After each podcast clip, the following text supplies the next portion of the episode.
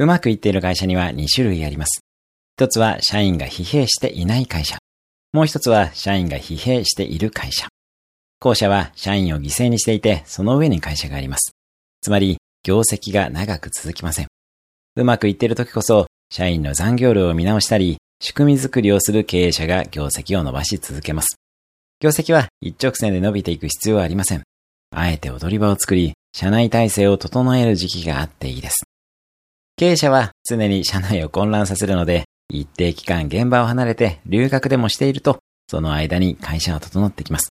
そして、お土産を持って帰ってきた経営者が、再び会社を成長軌道に乗せます。それが経営者の役割です。今日のおすすめ1分アクションです。経営者であってもなくても、理想の社内体制について考える。今日も素敵な一日を、毎日1分で人生は変わります。